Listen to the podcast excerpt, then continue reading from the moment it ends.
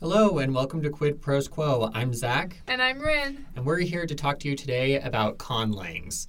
Conlang is a what's called a portmanteau of two words, um, constructed languages. Uh, constructed languages are something that pop up a lot in fantasy fiction, uh, thanks to the great granddaddy of them all, J.R.R. Tolkien. Um, and a lot of writers kind of feel like that they need a constructed language in order to uh, go and emulate um, the big wigs, but that really isn't the case.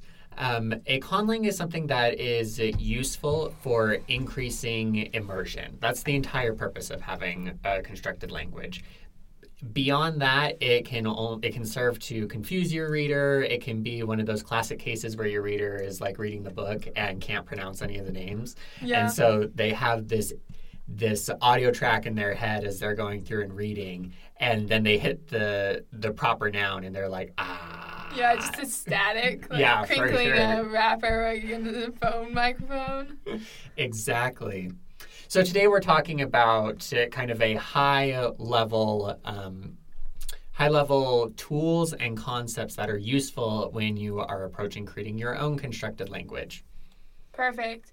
So, some of these tools, you can find them by reading books, you can find them by studying languages. Uh, when I've never tried to create a conlang, I've done a one workshop, half of a workshop on it. Mm-hmm. Um, and I remember one thing in the workshop is like you can base it off an existing language and like use similar sounds. So like I have a Polynesian inspired work in progress, so I'm probably going to make a conlang for that work in progress, and I'm going to use words that sound similar to Polynesian languages but aren't necessarily made up of real Polynesian words. Yeah, and that's a great place to start is by looking at the uh, looking at the languages that you want to emulate the sound of. Um, if you are into linguistics, the uh, name of this is phonotactics. It's the rules about what sounds you can put together inside of this language. And every language is made up of a phonology, which is a list of the sounds that are in the language, as well as the phonotactics, which is how you put the put the sounds together. And Would a phonology be like kind of like the alphabet? It can be. Um, it's just when you're coming from English, using the alphabet is a really bad example Yeah. because every letter in the, or most letters inside the English alphabet can make multiple sounds depending on the context. Um, but for languages like Spanish, where the vowels always make the same, within reason, make the same uh, make the same noises. Yes, it's a it's akin to a to the phonology of of the language. Okay, makes sense. Yeah. Um, and the phonotactics are rules about how you put them together. And phonotactics are unique to separate languages. And it helps explain why, for us, we have, as English speakers, we have certain difficulties with pronouncing words in Eastern European languages because they have very different um, phonotactics than English does.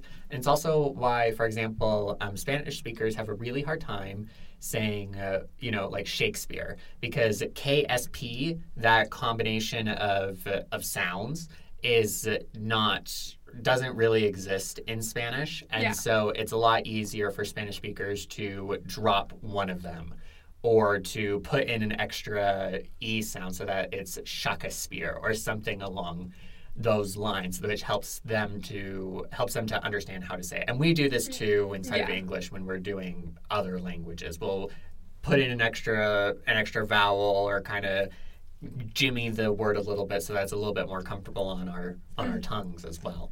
Yes. Yeah, I was th- I was thinking another example of that is in French they don't really have the th sound. Mm. So like my full name is Catherine, but my high school French teacher would always say Catherine, hmm uh, just because she was a native French speaker. She does not do the th sound. Yeah, that's a great example. Yeah. So, when you're coming up with your own language, you're going to want to start with the phonology or the list of sounds that you're going to have inside of the language, and then you're going to decide how you're going to put those put those together. Um, there's lots of there are lots of different possibilities here, and you can go really deep into this, or you can keep it more surface level. If you're interested in going deeper, learning about linguistics is going to be super helpful.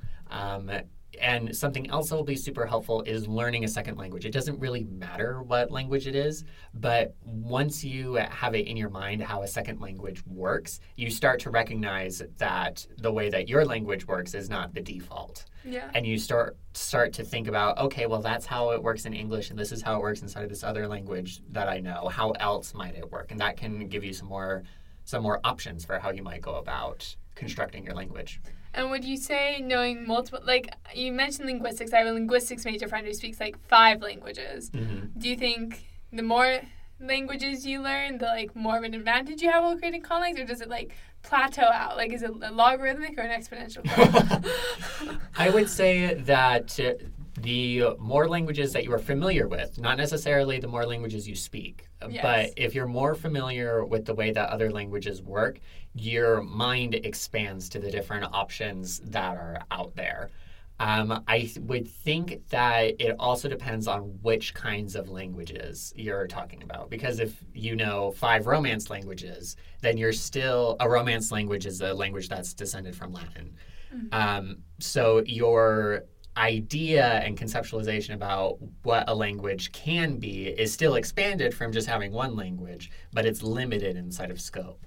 So if you know, for example, if you know a Latin language and uh, you know an Arabic language um, and you know a, a like a German a language. German language or an or a Chinese language or a, a Semitic language, so to say, um, then you have uh, much broader coverage as far as different different sound structures and different uh, phonotactical schemas.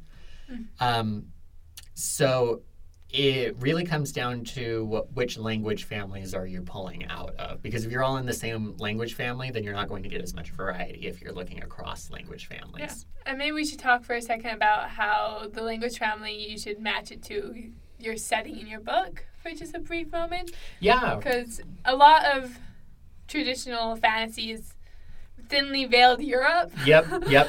um, but if you're doing something in, oh, I don't know, that's more Middle Eastern inspired or Asia inspired, you'll want to not use like a romance language for those two settings because it wouldn't make sense.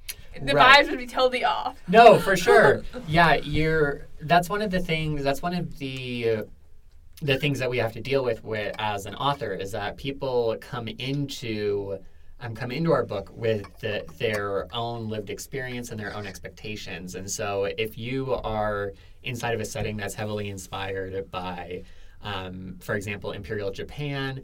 But all of the names and all of the like all the constructed language is based around uh, uh, based around an Eastern European language, there is going to be that kind of weird like cognitive dissonance there, which is exactly exactly what you're talking about. Yeah, absolutely.